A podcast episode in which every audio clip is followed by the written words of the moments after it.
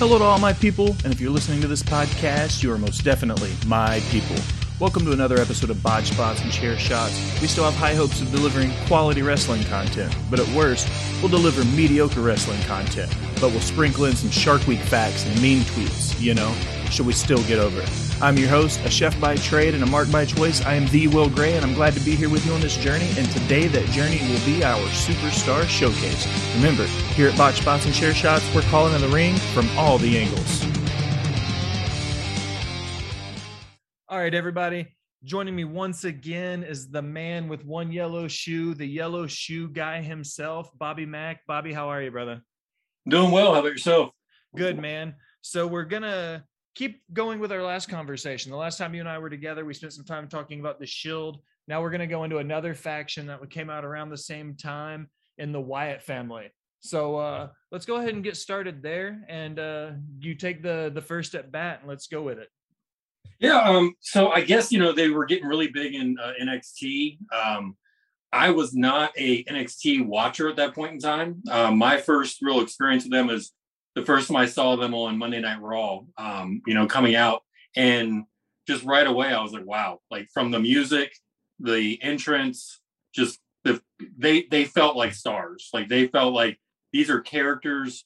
Like this brought me back to 1980s WWF wrestling. Like, but it still felt real enough to be in today's society.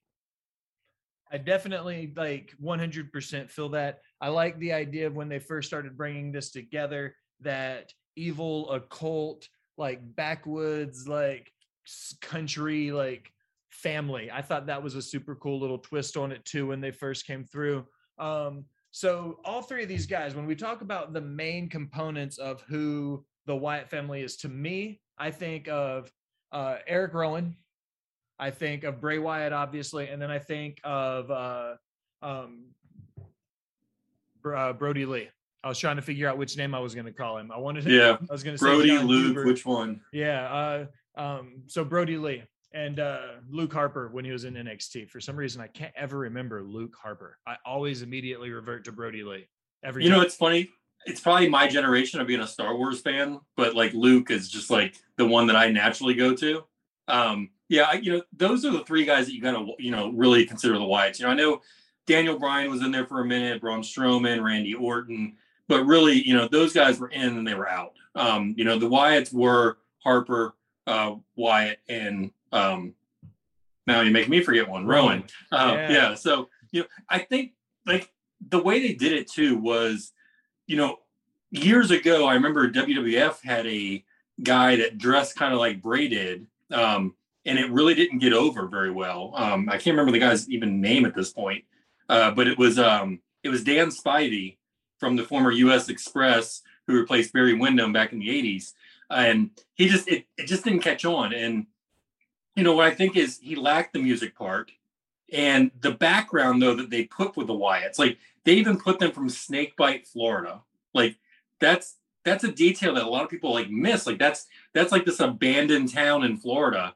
um, that they just said, hey, you know, this is where these guys are from. So you know, just like Truth or Consequences, New Mexico for Mick Foley, or Parts Unknown for the Undertaker, De- or Death Valley for the Undertaker later on. You know, they, they put those little details in there, and I think the little details are what makes big characters. I feel like the storytelling side of things, you and I use that term a lot when we talk about wrestling because we both we come from the generation of the territories and the storytellers back when guys still wrestled in the ring that way. And I feel like that's how I feel about this gimmick as a whole for Bray.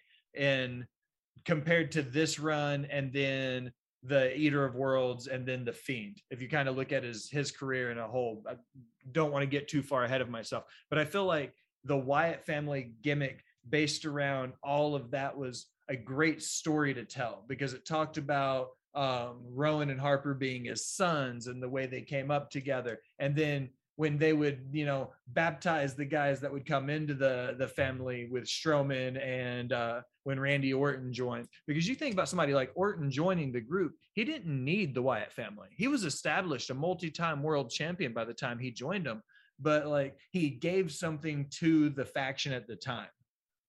Yeah, you know, Orton and Daniel Bryan's the same way. They're both former world champions. You know, obviously Orton had been in the um, business a lot longer. Also, you know, a third generation wrestler. You know, he didn't need the Wyatts.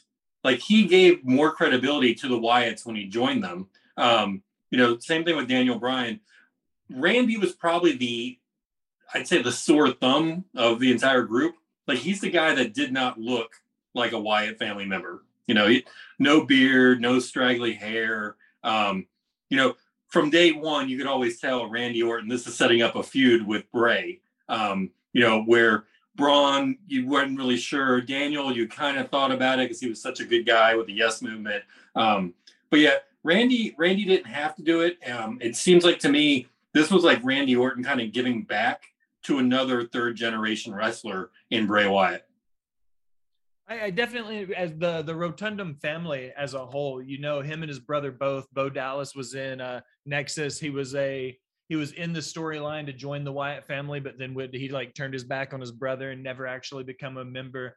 Um, so looking at that, talking about some of the people these guys feuded with, especially early on on their first main roster run around that 2013, 2014 range. Um, we're talking about like the three man band days. And I just recently talked to somebody about that because they didn't know that group existed.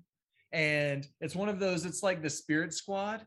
Like, you remember those guys? Uh, oh, yeah. Yeah. So it's like that. It's one of those like forgotten gimmicks that you never really think about. And then it comes back out and you're like, oh, yeah, I forgot that existed. But Drew McIntyre, Heath Slater, and Jinder Mahal in a in a faction together with Heath Slater being the leader of the three which in my head, like compared to Drew McIntyre and Jinder Mahal, multi-time world champions now, and Heath Slater was their leader. I know it's it's almost like going back to our last conversation on the Shield. Like Dean Ambrose started as the leader, and now he's kind of the forgotten member of the Shield, unless you're an AEW fan. Um, you know, he's he's been pushed aside and even pushed out of the company. So yeah, it, it's it's amazing to see. Like you know, I guess like Randy Savage said, the cream always rises to the top. And when you join a faction like this, the cream does rise to the top. And I think, you know, the Wyatt family, the Shield, um, all of them, um, and three man band, especially, you know, the, the Federation chooses who they think should be the leader, but the fans and the personalities, once they're actually on screen, determine who the true leader is. So, looking at it right now, let's talk about some of their championships that they've won we know that Harper and Rowan won the NXT titles, uh, NXT tag team titles. Uh, if I remember right, that was when Corey Graves, believe it or not, the, the ring announcer on Monday Night Raw now, he was tag team partners with Pac back when he was Adrian Neville, and they were NXT tag team champions together. And that's who Rowan and Harper beat to win them when they got their first tag team title reign. So, like a little bit of trivia there. That's the only, as far as I know, that's the only title that Corey Graves held in the WWE and I might be wrong. I might have to fact check that. But uh, yeah, that that one's over my head because I didn't follow Corey Graves' career. I didn't even know who Corey Graves was until he ended up on Raw as a commentator, and I was like, "Who's the guy with the big tattoo on his neck?" So you didn't watch him in NXT? Like, did you? no, I've never. I did you watch any of the early NXT stuff at all? No, no, I was uh, I just wasn't into NXT. Like, I I didn't watch any of the stuff on.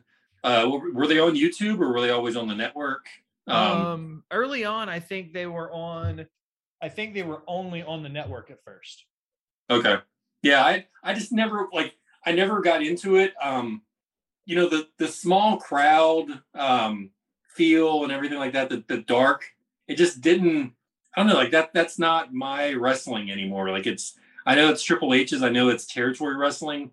Um, at least that's what you know what they try to make it feel like. But it's not. And I, I never felt like I never felt that connection with NXT when I watched it.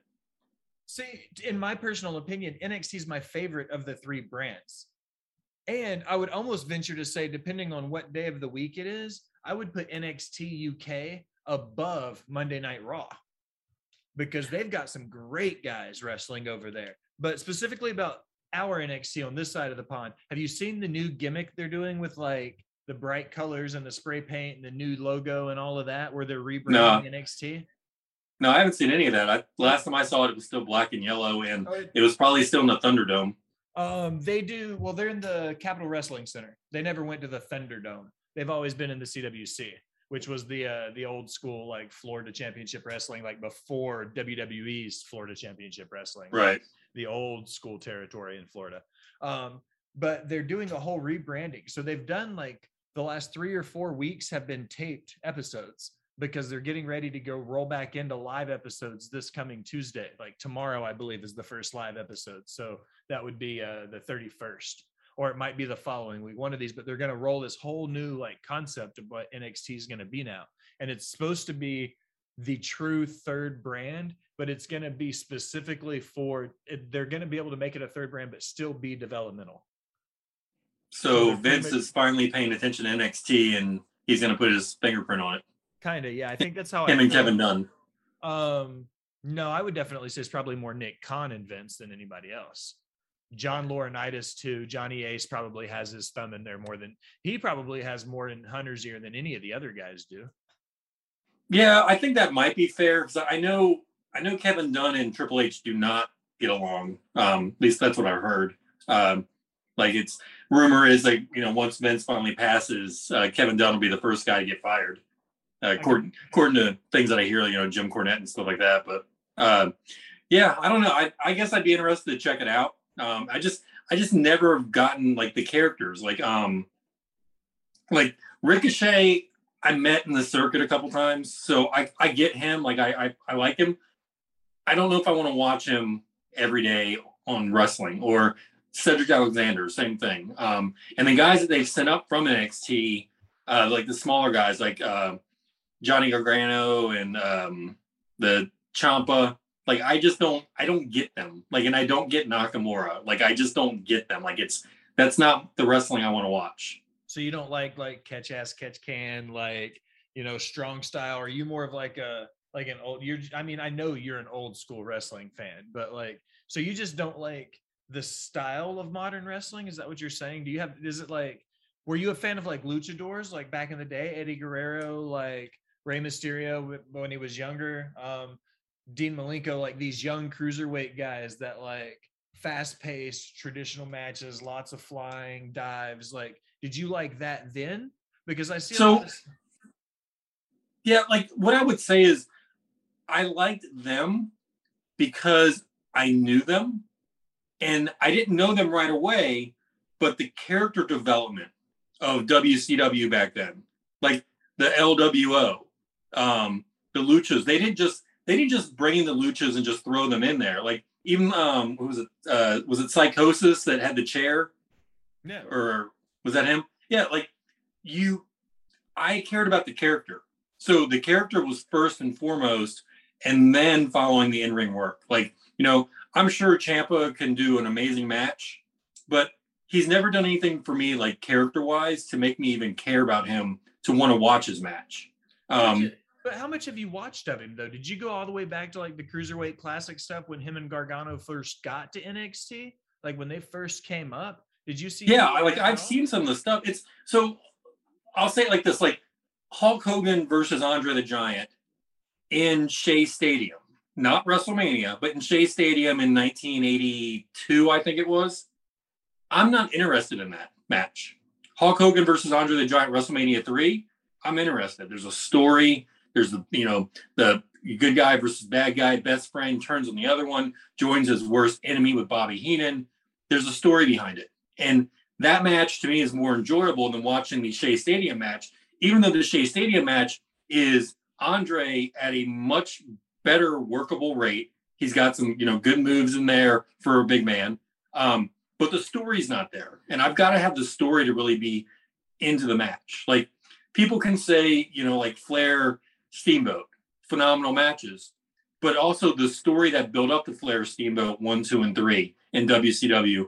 That that's what got me hooked. Um, Savage versus Steamboat, same thing. Story got me hooked. George Steele versus Randy Savage, terrible matches, but the stories were so good. I was compelled to cheer for that good guy to beat the bad guy, and that's that's the kind of wrestling I like. I want I want that backstory. You know, Dusty Rhodes getting jumped by the Horsemen in a parking lot. That I want that story. Um, you put um, you just throw two guys. You know, you put Chris Jericho versus Eddie Guerrero, and I don't know them in Japan matches. I don't really care. I don't care they're doing their moonsault flips or anything like that. You put Jericho versus Guerrero in WCW, where I know that Jericho is this total goof, you know, and a great wrestler. Eddie Guerrero's this comes from this family, you know, background, great wrestler. Then they go in and have that match. It's phenomenal. I, I'm into that match. But you tell you show me their indie stuff, I'm probably not going to be into it because I don't know them at that point. Like it might be cool to watch it, but I need to, I need something to build up the match. Like I I don't want I don't uh I said almost said the wrong words. Um I don't want a climax before I do some foreplay. I get that. So looking at it from that perspective, then then wrapping back around to NXT, like, is that the perspective of it then? Is you think that that's been your aversion to the black and gold brand is because it has that more independent draw and it doesn't have the long-term storytelling that you might get from a Raw or a SmackDown. Yeah, I think that's fair. Um, you know, and I'm an indie guy. Like I work the indie matches and you know do all that kind of stuff. But I could say, you know, I'm going to get buried here. Is some of the indie promoters that I worked for would just do that same mentality of throwing things on the TV or at the event just because they were like, oh, you know, this name versus this name, you know, everybody's going to want to see this. But not everybody wants to see that. Like they want to get a build to it. Like they want to know why these two guys are fighting. Like why is there a fight? Like why why are the two men feel like they need to go in the middle of this ring in front of all these people and beat the hell out of each other and get their hand raised? And that's that's the important part that I think misses a lot. Like I just saw on WWE.com today, um, Bobby Lashley on his last nerve or yeah, the last nerve of Sheamus. And last I saw last week, Bobby Lashley was fighting Goldberg. Sheamus was fighting some other guy. So how in seven days all of a sudden the headline is Bobby Lashley on his last nerves with Sheamus? Like, where'd that feud happen? And why do I want to watch that match? I feel like that whole that's the problem though with Raw, in my opinion, and I've said it multiple times, and I've tweeted about it every Monday pretty regularly. That, in my opinions, Raw is laden with just lazy booking because exactly the way you said it, Sheamus was just in a huge rivalry with Damian Priest leading up to SummerSlam when Priest took the US heavyweight title from him. But then you think about the fact that, like, as soon as that happened, Sheamus and like Lashley were tag team partners, then they hated each other. And that was the one week like storytelling that led to these, this like Lashley Sheamus thing. But Goldberg also hasn't been seen again since SummerSlam. So we're not like, he's only got, Goldberg's only supposed to have two contracted matches this year. We saw him at the Royal Rumble um, against Drew McIntyre. And what you and I both agreed was maybe the worst WWE like WWE heavyweight title defense of all time. Like that was like three and a half minutes of ring work that looked like the guys were just tired and lazy. Like, and I love Drew. I think his character's great now, but I feel like that was just a terrible match. So the, yeah. that one, and we'd got the SummerSlam match against Lashley where he got hurt. But I don't want to digress too too much. Let's yeah. I was gonna say because we, we could do a whole episode on Goldberg and how much he sucks and how much he sucked in his heyday when even Kevin Nash, who's not known as a worker, talks bad about Bill Goldberg not being able to go three minutes and now you want to do 15 minute matches. That was 30 years ago, 25 years ago. Now you're asking him to come out here and do 10 minute matches with guys that are 20 years younger than him and expect a different result. And it's it's just it's ludicrous. Goldberg sucks. well, let's just go ahead and move forward with the Wyatt family and leave Bill Goldberg out of this. Um, oh yeah, that's right. That's what we're talking about. When they get to the, that the Wyatt family, let's not forget what this whole conversation is supposed to be about. Um, so we we move on to the main roster now. So during the time of the Wyatt family and the various incarnations, because you had a little bit of a lull in that 2015 2016 range where there wasn't a Wyatt family to speak of. Everybody had kind of went on their own separate ways. But when they were together in both entities, you had Bray Wyatt winning his first world heavyweight title. Then you had the SmackDown uh, Tag Team Championships. They did that under the Freebird rule with Randy Orton, Bray Wyatt, and it was uh, it was Luke Harper was because Rowan had been free. He was doing the Erick Redbeard stuff. He was off by himself, and that was after Orton had came in. But they were the the Freebirds version of the Wyatt family, where they all three counted as being tag team champions. And I know you have a deep seated love for the Freebirds, right? Oh yeah, Badstreet USA. Um, you know, the Freebirds, the, that was an amazing rule, especially for back then, because like this is like the mid '80s, and wrestling is very it's it's driven by rules at that point in time. Like if you weren't grabbing on the tag rope, then you didn't make the tag. If you didn't have your hand over the top rope, then the tag didn't count. Um, so it was very rule driven, and for the Freebirds to come in um, to WCCW and create this entire new rule, um, some you know obviously it's named after them, but it's that that's like they changed professional wrestling, and you know some people have you know mixed feelings on Michael Hayes, um, Buddy Rogers, or uh, not Buddy Rogers, uh, Buddy Roberts, and Terry Gordy, but that that was something that you know that's that's something that changed professional wrestling, and I think you know for the Wyatts to use this, and even you know uh, New Day uses it now, and you know various groups use it. When you talk about lazy booking, that's actually I would say the beginning of lazy booking, but it's transcended time to now where it's no longer lazy booking, it's being creative um, and being able to, to have a good match with the guys that you need to have in the ring. Um, I mean, yes and no. I just feel like the whole concept behind it is is lazy because you don't really have to build a story if anybody can just walk in and be part of the tag. That would be like if DX had applied the Freebird rule when the New Age Outlaws won it and DX as a whole got to claim the tag team championship. So at any point, you could get like X Pac and Triple H. You know what I mean? And it could be a tag team, world tag team title defense. And you would never know which two members of the group you would end up with. Because that's how Bray did it for a while. He would show up to the ring and he would pick who he wanted to be in the match. Yeah, I think that's fair. I think um, you know, to me, like it it was more of a demonstration of Bray's power over his group um, and also being a good coach. You know, he's like Bobby Bowden out there. He's he's picking who he wants to put in for that play. You know, knowing that you know this guy or this guy or myself are going to be the ones that are going to be able to beat this other team. Um, so yeah, I could I could definitely I could definitely agree with you on that. So as we as we move along with the Wyatt family, they go through. They've got a lot of like big things. They rivalry with Kane. They go back and forth with Ambrose. They've got like a little bit of stuff back and forth there. So let's take a look at it now as a whole. Like as the guys start to get ready to break up, let's kind of look at the individual members as a whole. And what we'll do is we'll start with the the short timers. So somebody like Randy Orton, that goes without saying. The man's a an umpteenth million time world heavyweight champion. I think he's up to 14. Is that right? Yeah, I think it's somewhere around there. He's tied with Triple he, H, I think, at 14. Yeah, um, and he's been part, you know, he's been part of a million groups, um, whether as a leader or a follower. Um, so yeah, like I said, he's the one I just don't think fits into the family. Um, then we go the mon- the the monster among men, Braun Strowman. He came in as the black sheep of the family. He was like the the tank and the beast. Um, he had some success. He was a intercontinental champion. He was a universal champion. Like he had some some great success as a a guy. I feel like the problem with Strowman though, his gimmick was one sided, and I don't feel like he never worked well as a big man. He never learned how to like work as a giant. Yeah, um, I was never a Strowman fan. Um, you know, when he got uh, fired this year, I really I was shocked at the fact that he's a WWE type of guy.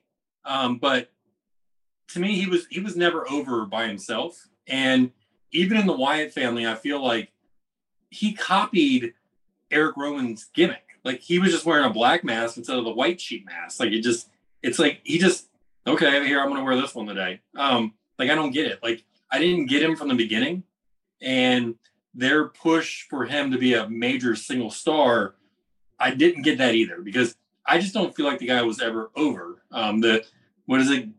Get these hands. Yeah, like get these hands gimmick. Yeah, I I thought it was a stupid T-shirt. I thought it was stupid with the little train thing running around the the. train noise when they were in the Thunderdome. That was the worst decision. I I mildly understood piping in crowd noise, but the addition of the train noises and Matt Riddle's like the birds flying out of his flip flops and all the other stuff and like the video game entrances, I feel like all of that like took away some of the lore of what it meant to be a professional wrestling fan because it almost become too cartoony for me. I think that's also why I like things like AEW and NXT because it's less cartoony. Yeah, they're flippy, super kicky, back flippy, like BS stuff, but like when it comes down to it, they still focus a little bit more on wrestling than they do the entertainment side of it.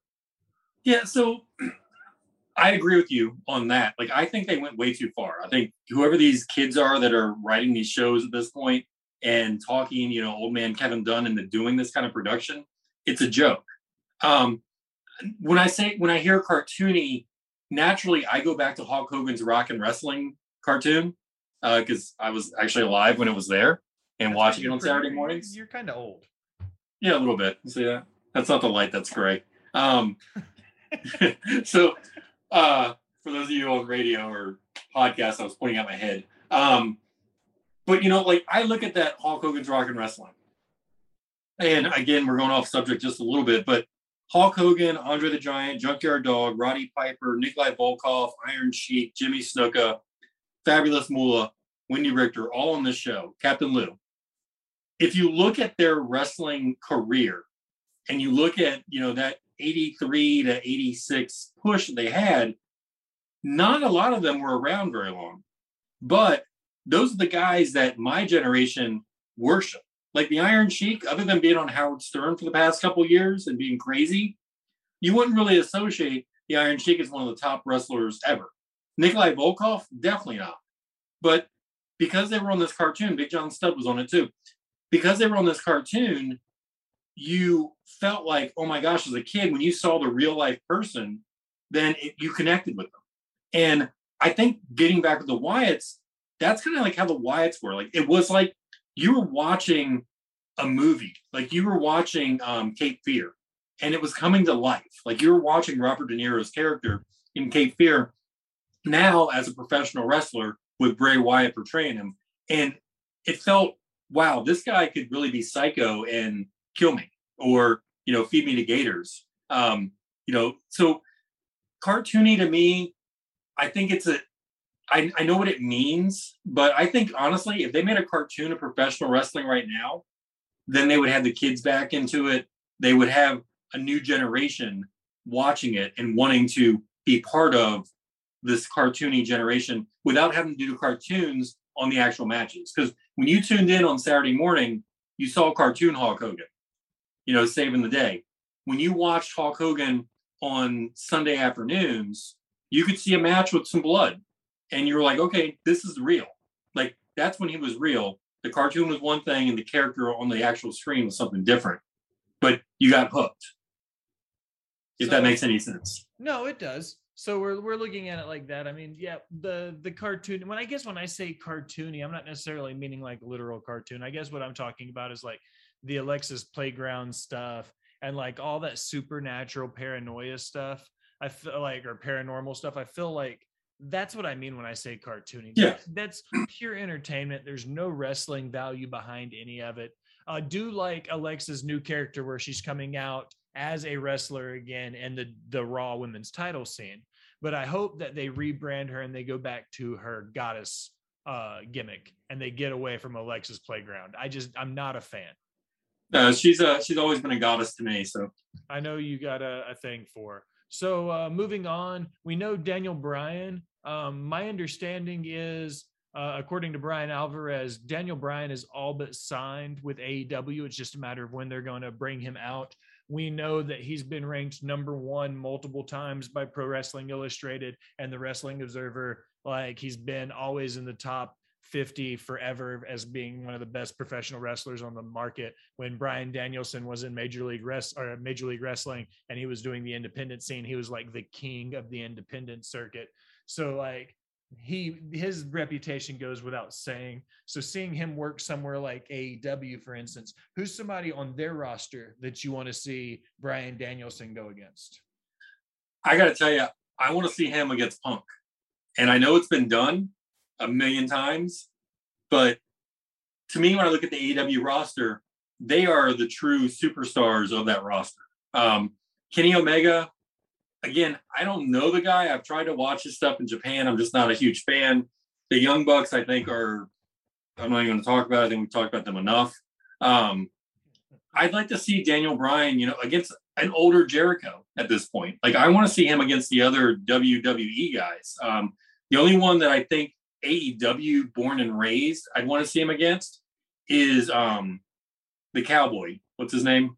Uh, Hangman Adam Page. Yeah, Hangman Adam Page. Like that's a guy, and I, from what I understand, like he's not even being like focused on on AEW at this point. Like he's just kind of been passed off. Um, you got to. I think Adam Page was when he was in Ring of Honor with those guys.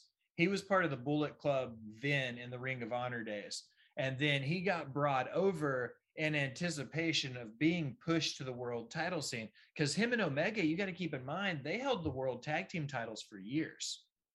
Right. Uh, not, yeah. not years. I guess they haven't been around for years, but like, yeah, like they a had year. a long reign as the world tag team champions. My exaggeration, it felt like years because I despise Kenny Omega.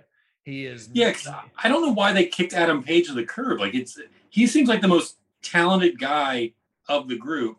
He's got a good character behind him, and they put him in with the Dark Order, and I just don't get it. Like I don't get why you're putting him with this B job team. Um, instead know, of man, Evil Uno is a beast. Like that dude can work. Like you give him, I think Evil Uno, he could be like. I don't think he would ever be a. He's not going to be a main event guy, but Evil Uno could totally be the TNT champion. Yeah, yeah, think, I'd give him that. And I also think that the Dark Order is made for the Freebird rule. Yeah, and I, I the thing that they're lacking, there's two things I'd say. One, they're lacking a leader, which we're going to roll into, I'm sure. But two, they're lacking what their true definition of their character is. Like it started out as this dark group, and then all of a sudden they start doing comedy skits on YouTube, and they lost their character. Like it just they lost what their focus is. Like because they were trying to portray one thing on TV, um, and then they're doing something else on the internet, and it just didn't make any sense. Even with Brodie Lee being there, it didn't make any sense. Like Brodie Lee comes in as this hardcore, you know, slap them around type of guy, you know, on TV to where, okay, if you don't watch the YouTube, you're like, all right, I get it. But then when you watch the YouTube for the first time, all of a sudden you see him smacking them with papers and it's laughable. Like it just, it didn't, it felt so much real, it felt so much more real on television on the AEW program versus what the YouTube program was. And I think that they, they've got to figure out how to get their characters back. And I think that if the rumors are true, maybe uh Wyndham Rotunda could could bring it all back together. Okay, so since you brought him up, let's take a look at moving up the Wyatt family roster, looking at Luke Harper. Um, like we talked about in the WWE, the man had some uh, great independent, like in like individual success. He was in the IC title picture a few times. I'm sure he probably had more than one run in uh, some main event stuff, looking towards the title runs. But I like the focus mainly when he transitioned, when he left WWE and he came on as the leader of the Dark Order like you were just saying when he came on as Brodie Lee, the supreme leader, you like take a look at some of the stuff he did with Cody Rhodes when the TNT title became involved, the strap match, and then like the street fights and stuff between them. Those guys had a series of matches that are some of the best in AEW's history. Yeah, and you know Brodie, like when he started, like I, I don't know, things like early two thousands, like two thousand three, four, somewhere around there.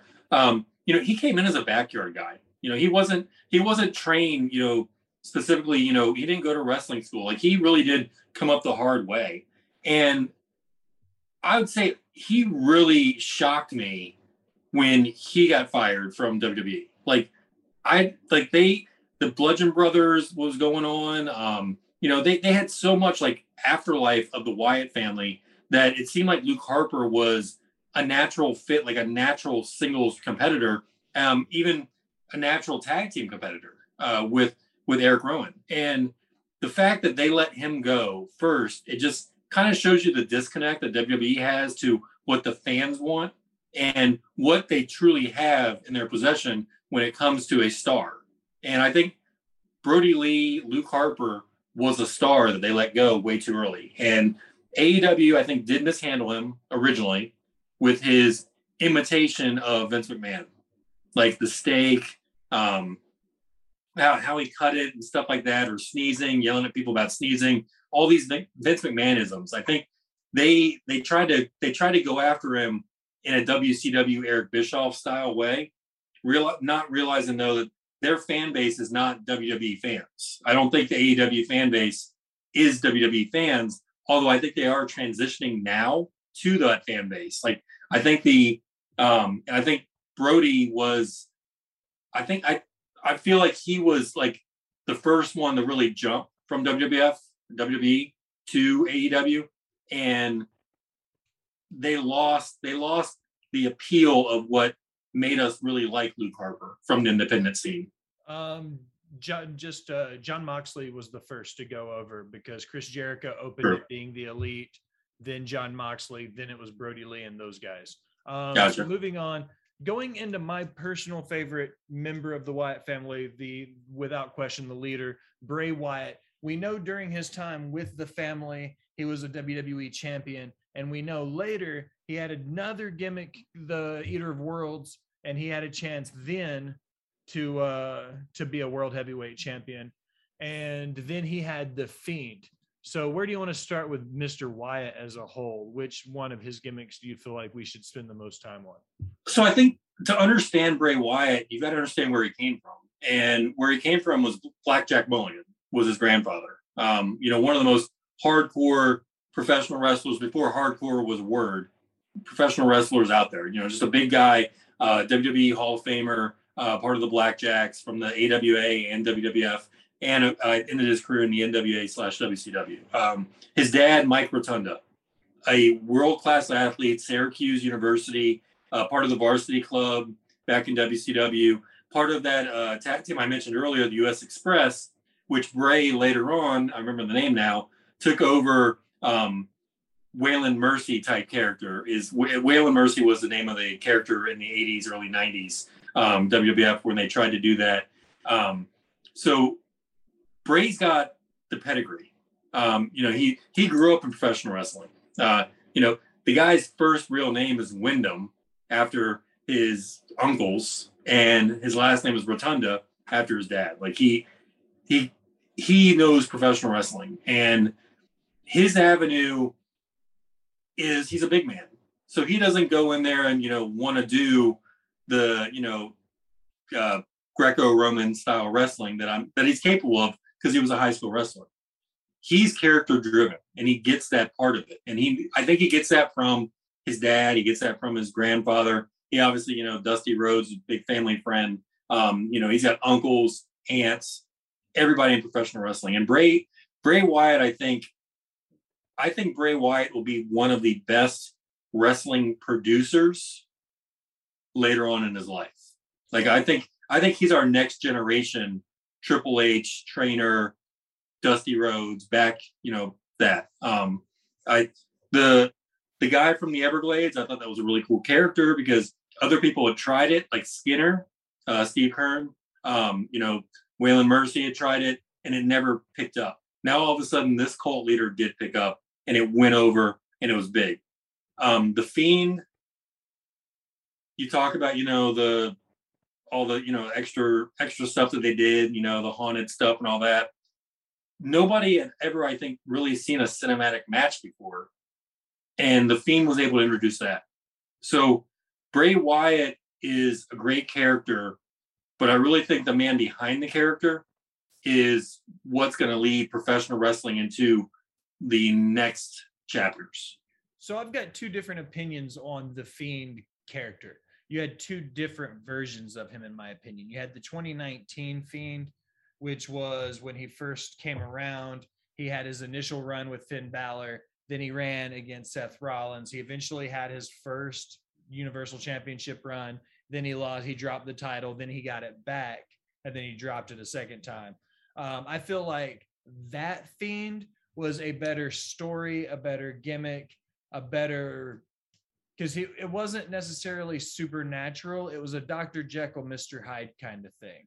when he was, you know, Bray Wyatt, he was doing the Firefly Funhouse, the puppets and stuff were about as extreme as he went. And he more referenced it as like an alter ego versus like this evil controlling thing.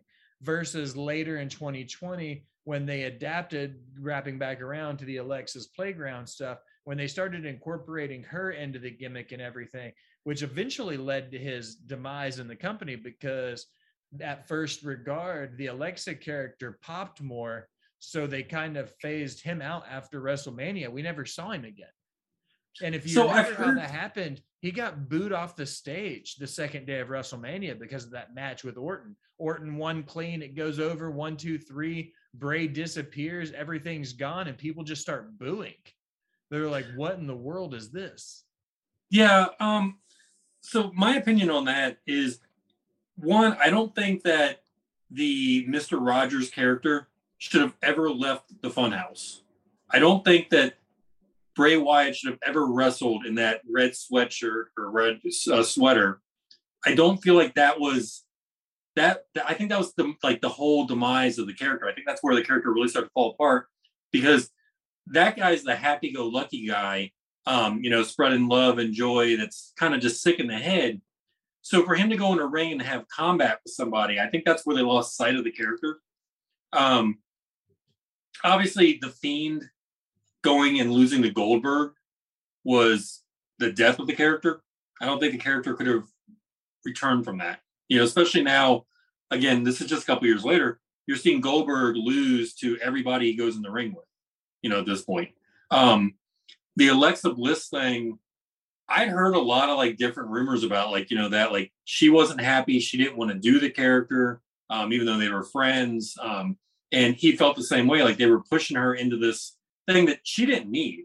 She could still be the hot goddess, you know, doing good matches and things like that. Like, you know, she com- she had a competitive match with Ronda Rousey, you know, for God's sake. Like it's it's not to where she needed this character change. Like it was kind of cool, it was kind of fun.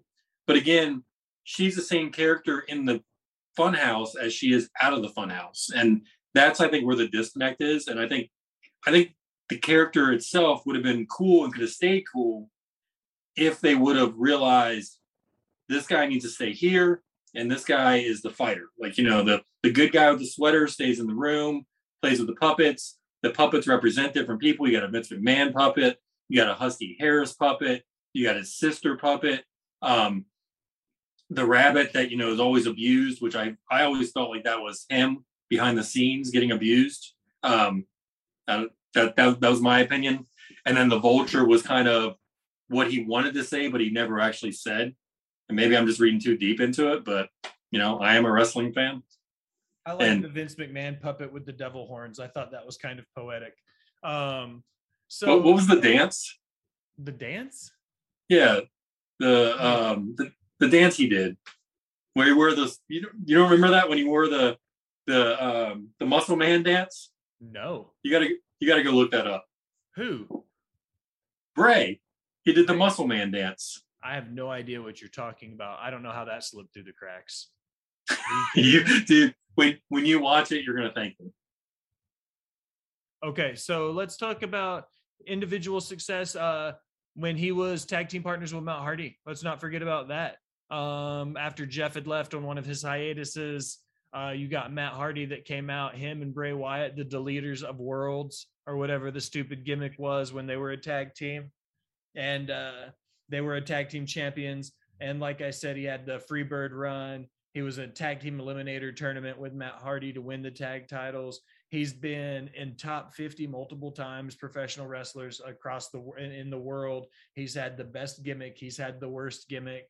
He's had the best feuds and the worst feuds.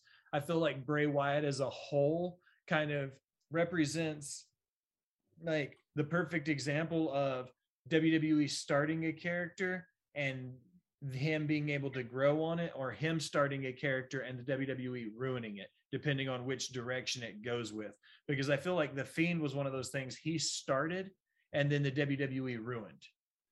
Yeah. So this is where Bray to me is more than what Big Show is. He's more than what Braun Strowman is. Braun Strowman and Big Show to me, WWE would put them in the main event when they wanted to put them in the main event, but all the rest of the time you expected them to lose.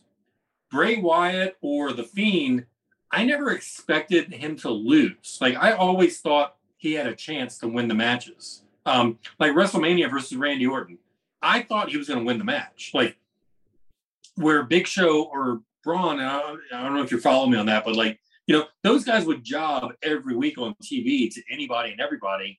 And then when WWE wanted to like, you know, oh, these guys are main event stars, they put them in the picture just out of nowhere. And that, you know, they did they did that with Bob Holly against uh, Lesnar at one point too at Royal Rumble, and I thought that was just a joke. Like, how are you going to think Bob Holly's going to beat like you know Brock Lesnar? Like it's a joke. Um, but they would do that with Big Show and Strowman all the time. Make them hot and then cool them off. Make them hot, cool them off. Bray, I always felt because of his character driving it, was always hot. I don't think he was ever cooled off. And every time he lost a match, it felt like something major. Like, you know, wow, why did Bray why did Bray lose to Goldberg? Why did he lose to this guy? Like, why did he lose to this guy? It never made sense because he was so over the entire time. And I think Alexa did hurt it because he didn't need this wacky sidekick. If anything, you put Sister Abigail as Alexa, who had already been hinted, excuse me, hinted to that in the Braun Strowman uh, match. Why don't you just go that direction instead of making her this whacked out, like you know, heroin addict? Whacked out heroin addict? Well, that's what she looks like. I don't think. Have you ever seen somebody do heroin, Bobby? No, I haven't. Okay, I don't. I don't. Yeah, it's eh, I, not quite. I, I would. I, I'd watch her do it though. you would watch her do heroin. You're a weird dude. Okay, so like just kind of wrapping it up, we got the Wyatt family. Our previous episodes you and I did together, we talked about the Shield. So looking forward, our next episode you and I will do together. What we're going to do is we're going to combine these two together and really talk about the rivalry that brought the Shield and the Wyatt family together. So what we're going to do is we're going to continue to build it up until now it's going to be the Wyatt family versus the Shield, how they battled, what the six of them look like together. I know they had a great clash at Survivor Series one year, I believe, but like let's take a look at that. So just a little bit of a tease on what's coming. Uh, Wyatt's versus the Shield. Um, Bobby Mack, let's take a second, real quick, brother. You tell everybody where they can find you right now on all your social medias. Yeah, you can find me at uh, Yellow Shoe Guy at uh, on TikTok. Um, right now, I'm picking on my cousin. I'm doing roller coaster stuff and generally just filming my stupidity. So check me out there anytime. Um, maybe Will will throw up my uh, QR code. And you guys can just scan your phone right on the screen and be able to follow me. Nice. Well, uh, as always, my friend, I appreciate you coming on, chatting about some wrestling. You and I will get together soon. We'll wrap this series up and we'll knock it out. Um, have a good rest of your night, my friend, and I will talk to you soon. All right, sounds great. Looking forward to the rubber match of uh, the Wyatts versus the Shield. Thanks, brother. Later.